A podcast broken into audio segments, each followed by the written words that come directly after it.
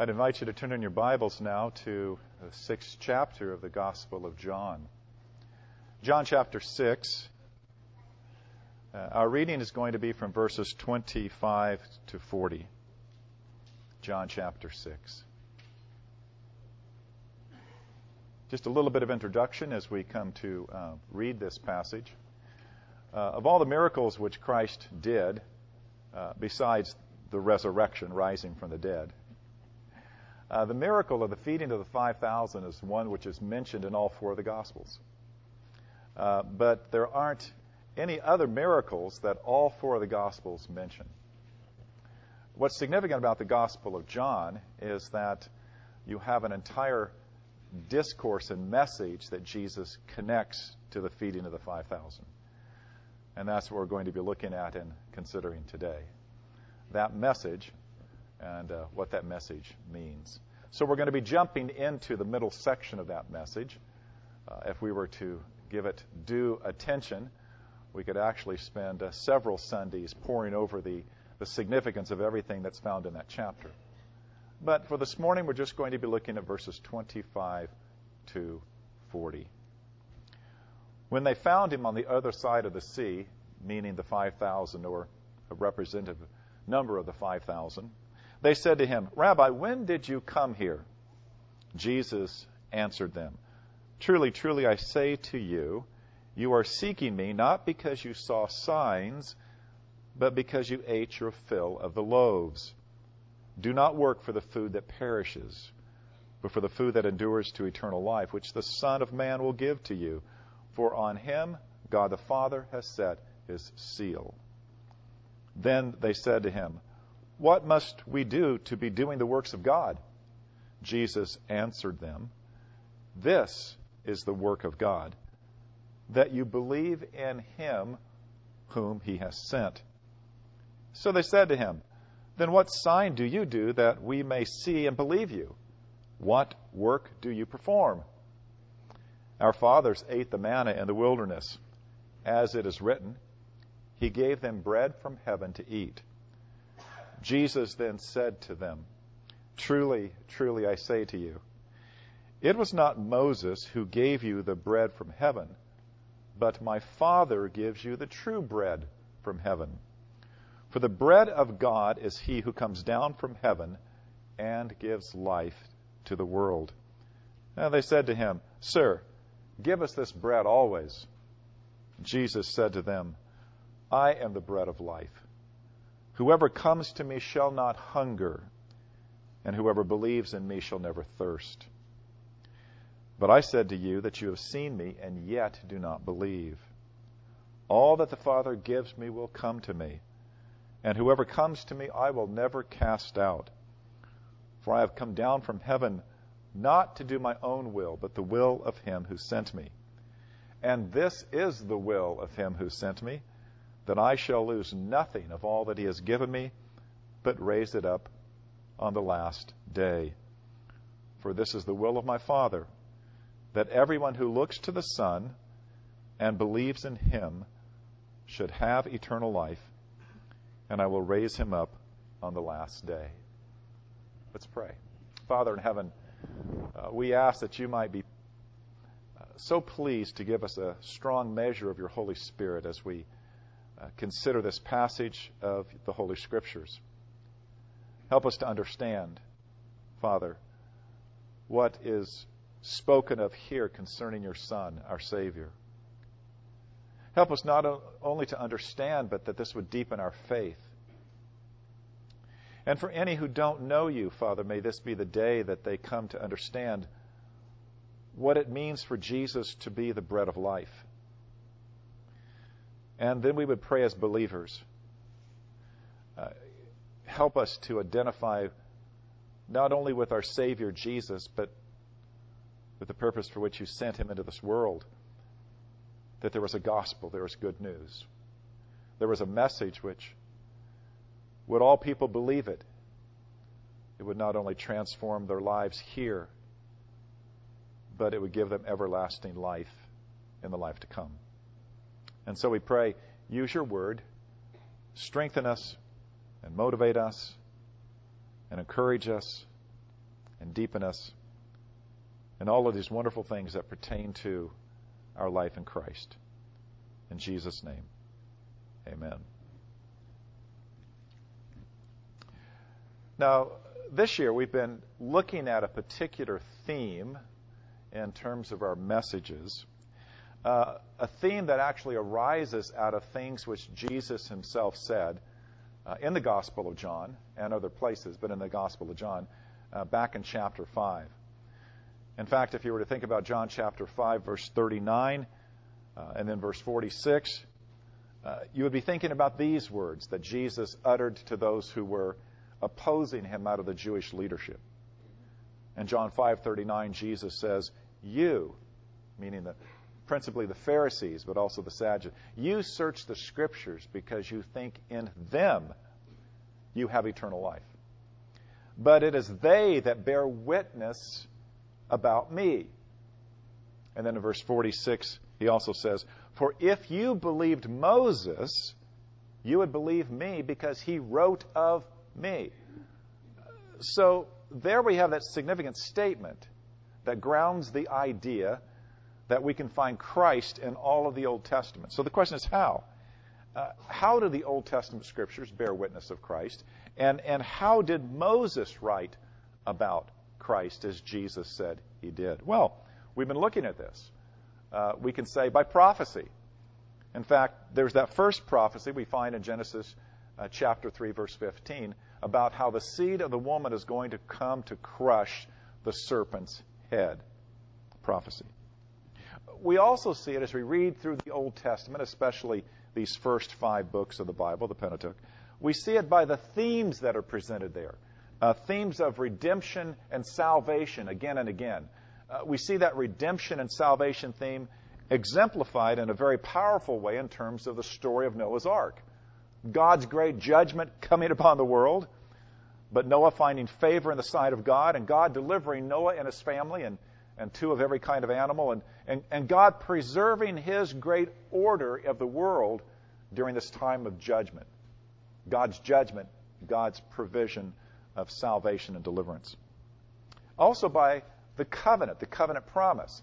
Uh, we know in the time of Abraham, God promised to Abraham and to his seed in you shall all the nations of the earth be blessed. And we know from the New Testament that great blessing is Christ. Christ is the seed of Abraham that blesses the entire world. So, covenant promise. We also see it by the historical acts of God, historical acts of redemption and salvation. Uh, that's the whole story of Joseph. How God sent Joseph ahead down into Egypt because there was a great famine that was going to come upon the entire world. And so God, through Joseph, worked to deliver his family, which was going to preserve the seed of the woman, and brought about a great deliverance and salvation for them.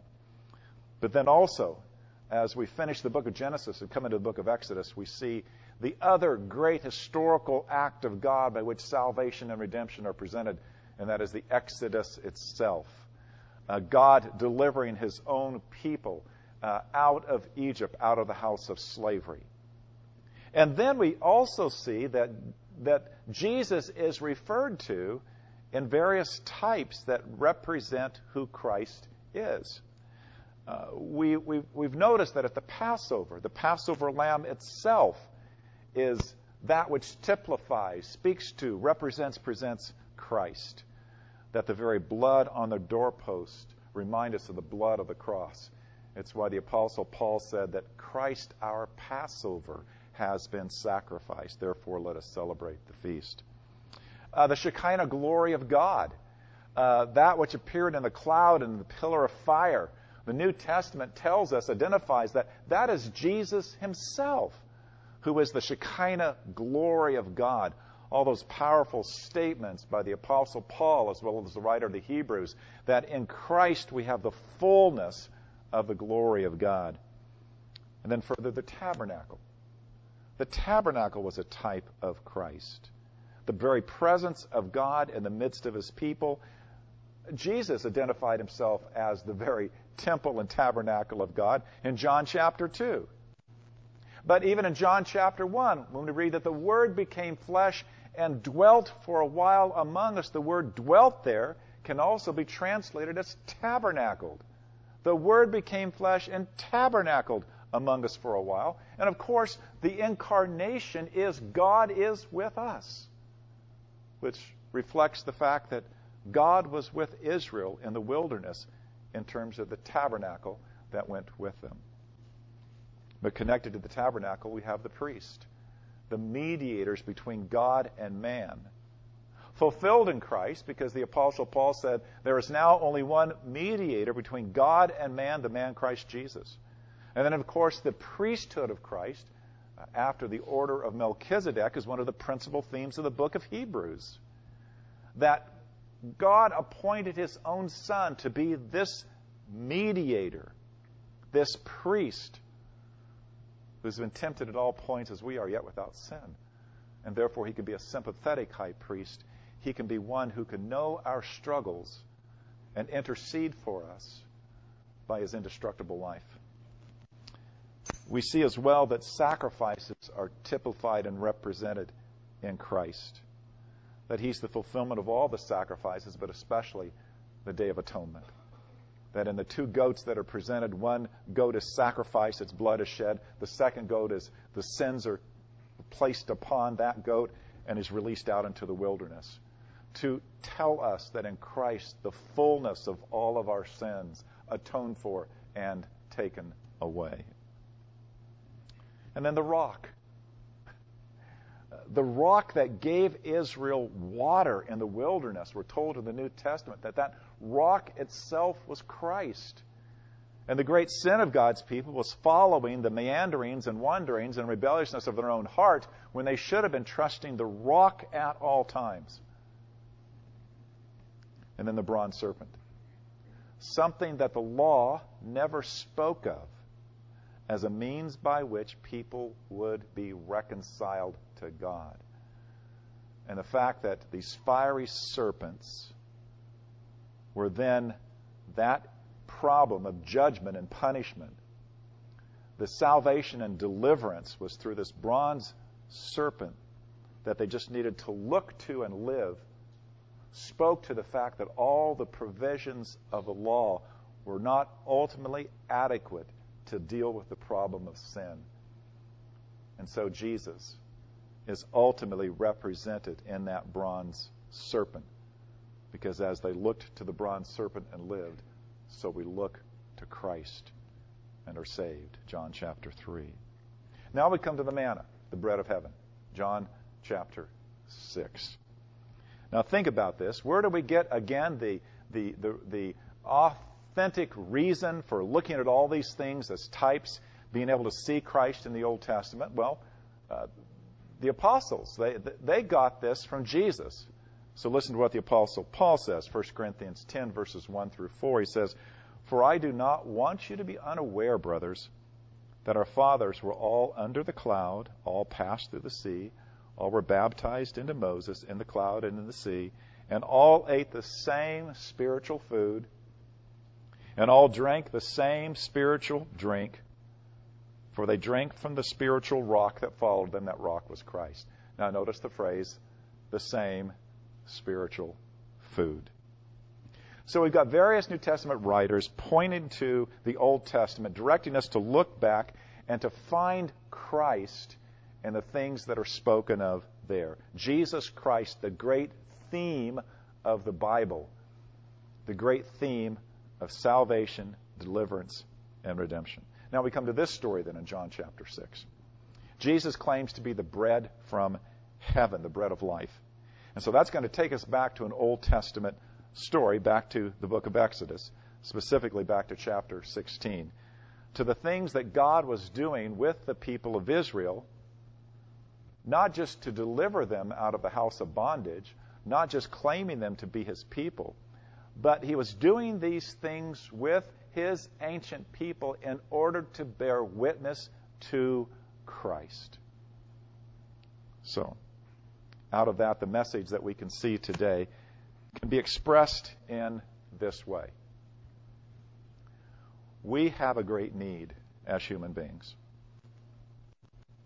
We don't always understand that we have this great need, but we have this great need because of our great sinfulness.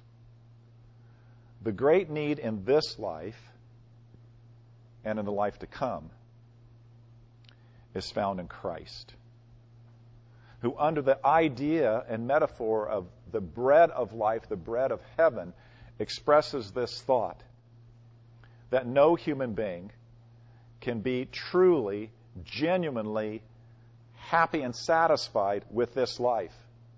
No human being can ultimately be at peace with himself in this life. And of course, no human being can ever be at peace with God in this life unless he has come to know in Christ the bread which is from God. Only in Christ can we find our true and ultimate satisfaction. And that's really what John chapter 6 is ultimately about in terms of the message that Christ gives there. So, we're going to look at the question of human need. We're going to look at the question of human desire. And then we're going to look at what Christ brings, the satisfaction of Christ. So, this human need idea shows up back in Exodus chapter 16, and then how that human need is described later in, in the book of Deuteronomy. So, the Old Testament story, you know, Exodus chapter 16, um, they are into the second month out of, of uh, Egypt, and they're in the Sinai Peninsula. And a few weeks earlier, they had left an oasis where there was plenty of water. And now they've gone further toward Mount Sinai. They're still a month out from Mount Sinai, and they're in a place that is destitute of essentially food and water. It's, it's a very, very barren place. And so in chapter 16, we, we see that they are grumbling against Moses, grumbling against God for what has taken place. Now, this grumbling then becomes the occasion under which God does an incredible miracle. But it's not just a one time miracle, it's a miracle that's going to last over 40 years. It's going to be a miracle that has a particular pattern. It's going to have a six and one pattern. Uh, for six days, there's going to be this, this, this wonderful stuff from heaven, this manna from heaven, this bread from heaven.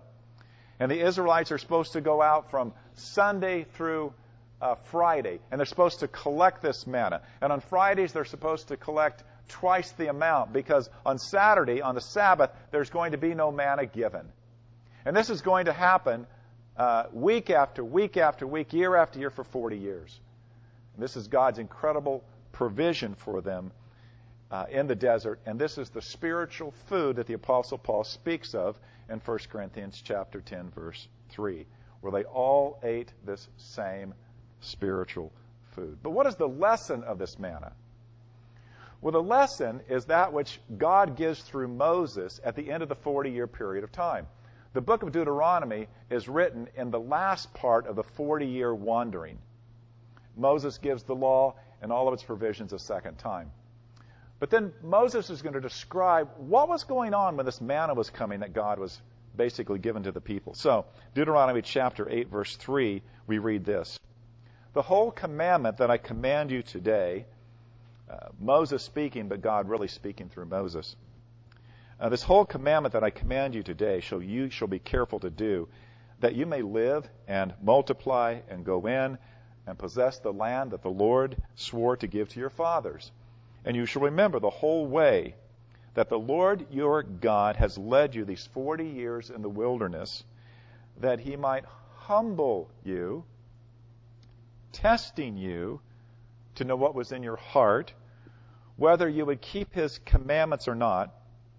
And he humbled you and let you hunger and fed you with the manna which you did not know, nor did your fathers know, that he, and here's the important thing, that he might make you know that man does not live by bread alone, but by every word that comes from the mouth of the Lord. Now, here's the big lesson. Uh, in this whole incident of what's going on, in the feeding of the manna in the wilderness, God is emphasizing to his people what they are like by his creation. They are a dual natured kind of thing that God has created. They are that which possesses biological life, physical life, but they are that which also possesses spiritual life. They are body and soul. They are a physical part and they are a spiritual part. God has made them this way, and of course they need to nourish their physical life, their biological life, but God is saying to them, you don't live by that alone. It is necessary for you to live, for you to truly live, to have the spiritual part of your nature properly nourished. You don't live by bread alone, but you live by every word that proceeds out of the mouth of God. And if we were to study the concept of the mouth of God, which translates also into the spoken word of God, which translates then into the written word of God, we would recognize that every word that comes from the mouth of God ultimately is to be found in the holy scriptures of God, the whole counsel of God. Now, the important big lesson about the human need is to recognize we're not physical only, but spiritual. Therefore, we don't live on the horizontal only, but there's a most significant vertical dimension.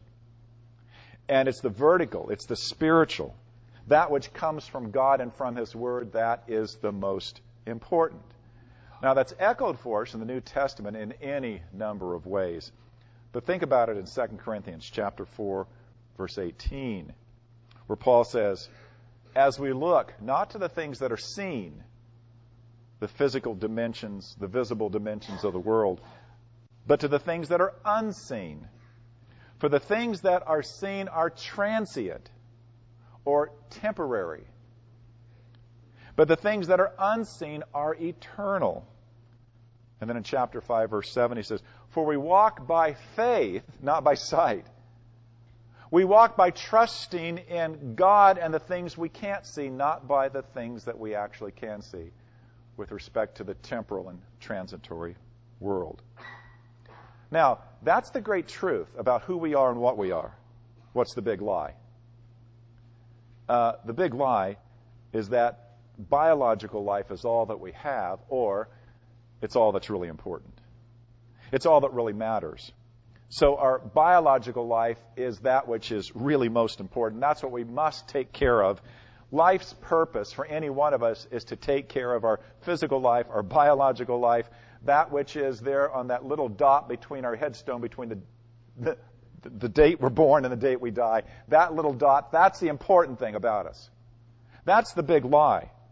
Uh, it's the idea that all we really know is this life, and therefore that's the one we have to take care of. Our chief purpose in life, man's chief end, woman's chief end, is to glorify self and to satisfy self in this life until we die.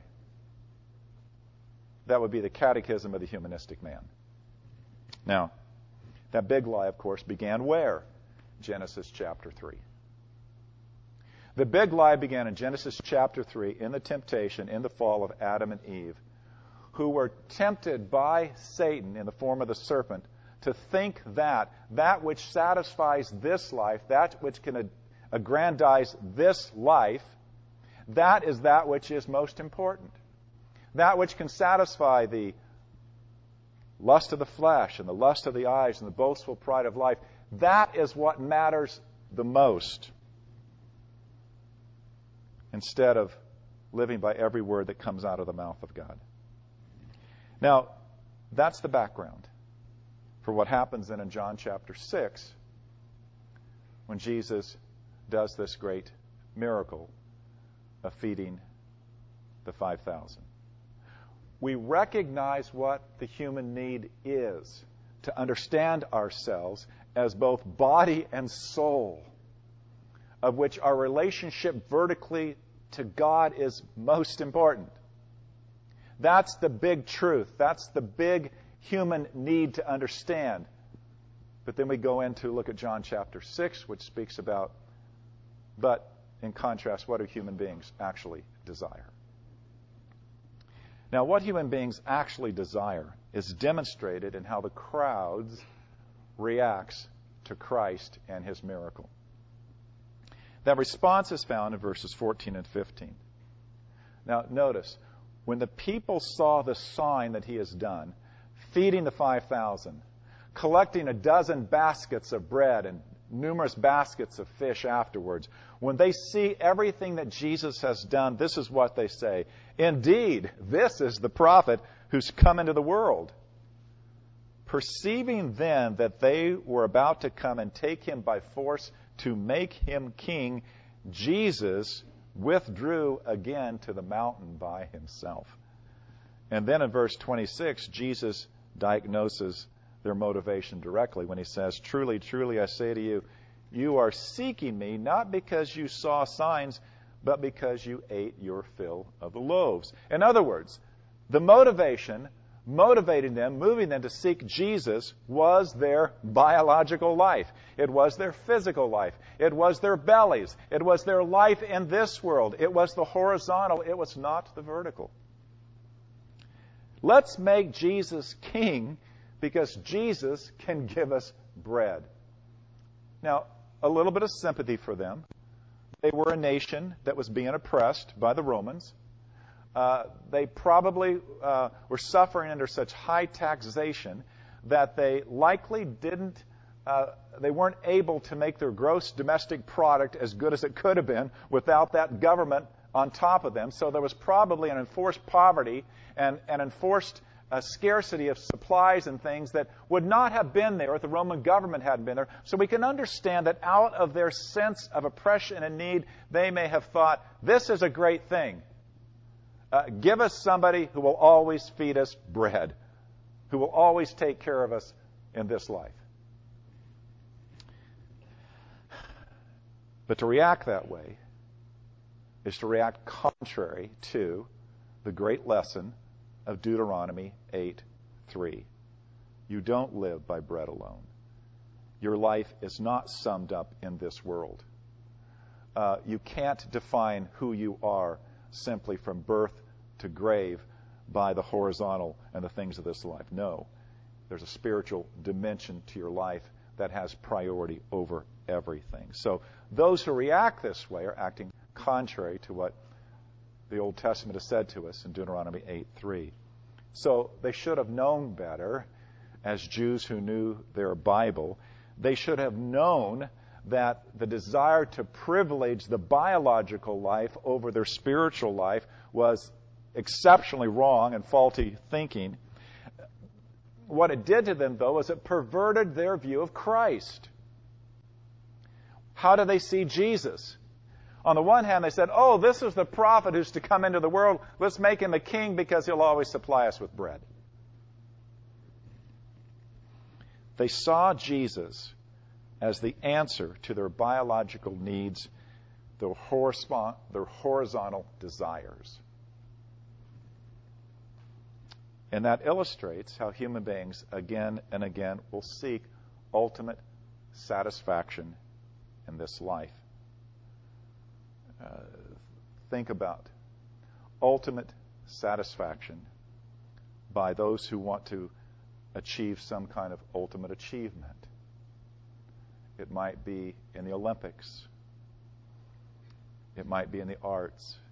It might be as a movie star or some ultimate knowledge in terms of being a scientist and scientific research and breakthrough. It might be some kind of ultimate power in terms of political aspirations. It might be some kind of ultimate wealth in terms of breaking into the you know, top 50 billionaires in the world. It might be some kind of ultimate love. It might be believing that finding the right love will give me ultimate satisfaction in life. It might be believing in some kind of ultimate security, my 401k or my IRAs or whatever. It might be believing that there's got to be some kind of ultimate but earthly peace or some kind of ultimate but earthly happiness.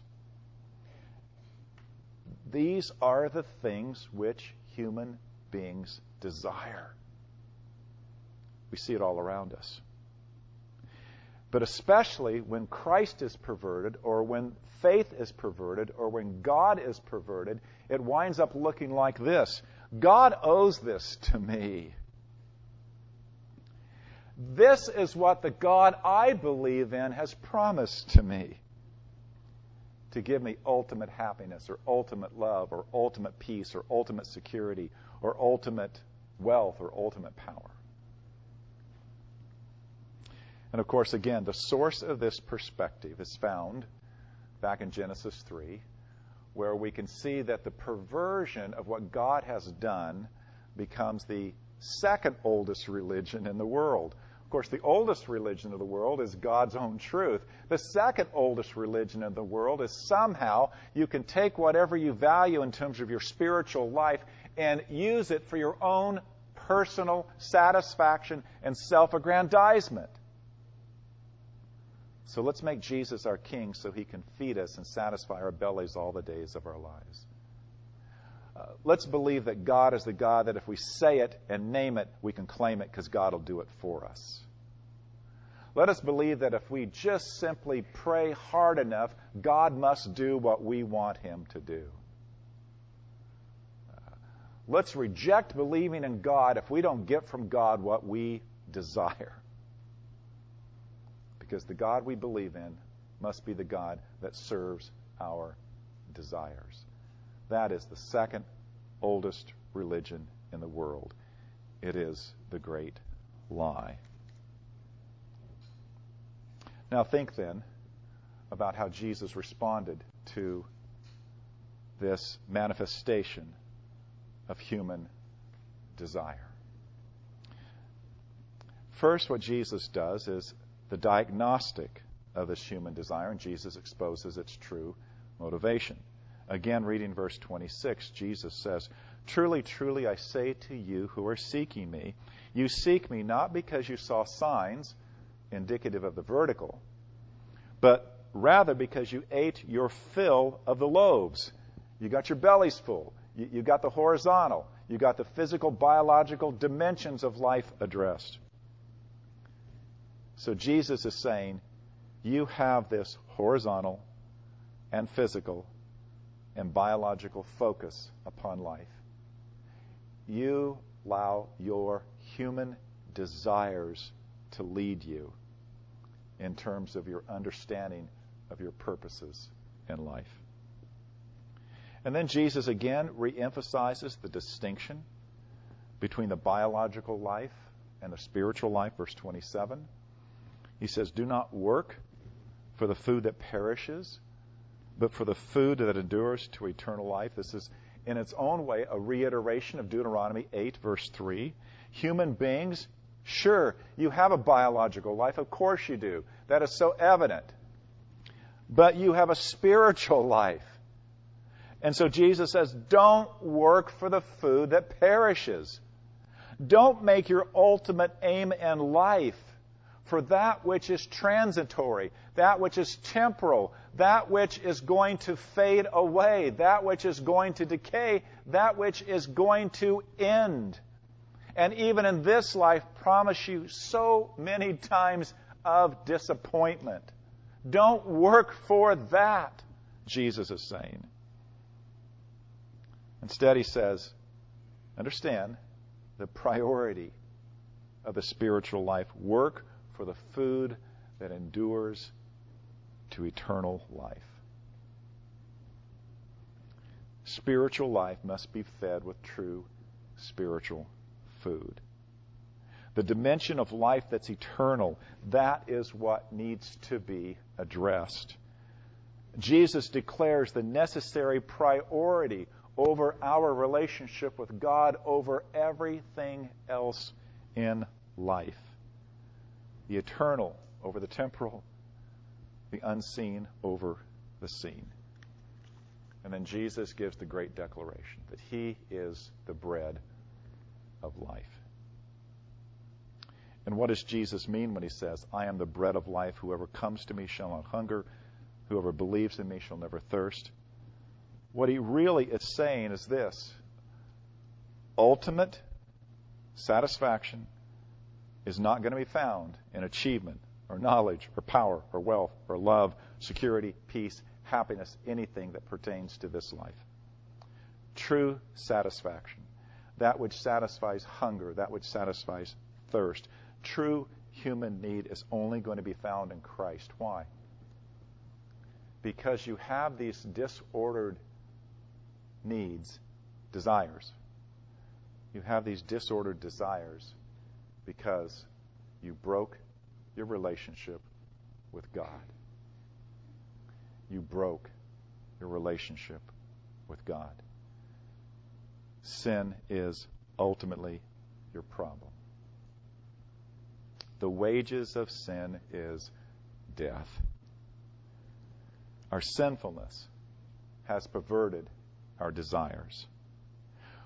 We think what we need in this life, when it's fueled by our desires, what we think we need will always lead us astray. Sin warps our understanding of what we actually need. But Jesus, as the bread of life, brings eternal life. He says later in verse 51 I am the living bread that came down from heaven. If anyone eats of this bread, he will live forever.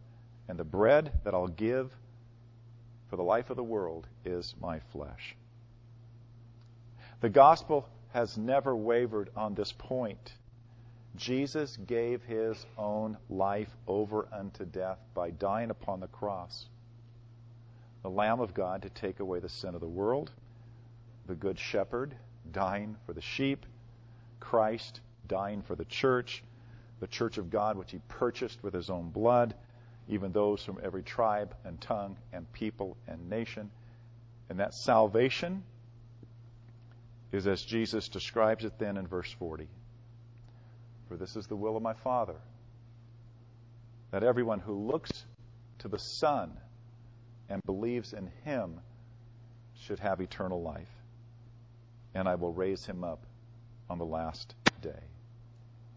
Once again, we see here Jesus defines what saving faith is all about.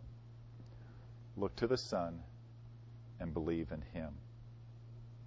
I'll close with this description that Spurgeon gives of this saving faith. Spurgeon says this It's very much like a condition of a child in a second story house that's on fire. And he's hanging out the window with a death grip. If he falls, he falls to the ground shattered. If he doesn't let go, he will perish in the fire itself. He is in danger of death until a strong man comes along who says to him, Boy, boy, drop, and I will catch you. And Spurgeon says, Now it's not saving faith for the boy to recognize the voice and to believe the man is strong. That's helpful, but that's not saving faith. The boy could know this and still perish. It is not the trust that saves until the boy lets go and drops into the arms of his deliverer below. So Spurgeon concludes this way. He says, Sinner, you either cling to your sins or you're clinging to your good works. But the Savior says, drop. Drop into my arms. It is not any doing of yours that's going to save you. It is abandoning any doing on your own that will ultimately save you. It is not any works of your own that's going to save you. It is trusting in the work that's already been done for you that will save you. And so Spurgeon says, trust. That is the word. Simple, solid, hearty, earnest trust. Trust. And it will not take an hour to save you. Trust, and you'll be saved at that very moment. Ultimately, in coming to Christ, that's what we need. But we who are believers, there's never a day that we do not need to be trusting Christ as well. Trusting each day for the all sufficiency of what Jesus has done for us. Let's pray. Father, encourage us that Jesus is truly the bread from heaven, that ultimately he is the satisfaction, the satisfaction of our heart and life and soul, the satisfaction for our sins. Remind us again as we come to the table of all that you've done for us in your Son. In Jesus' name, Amen.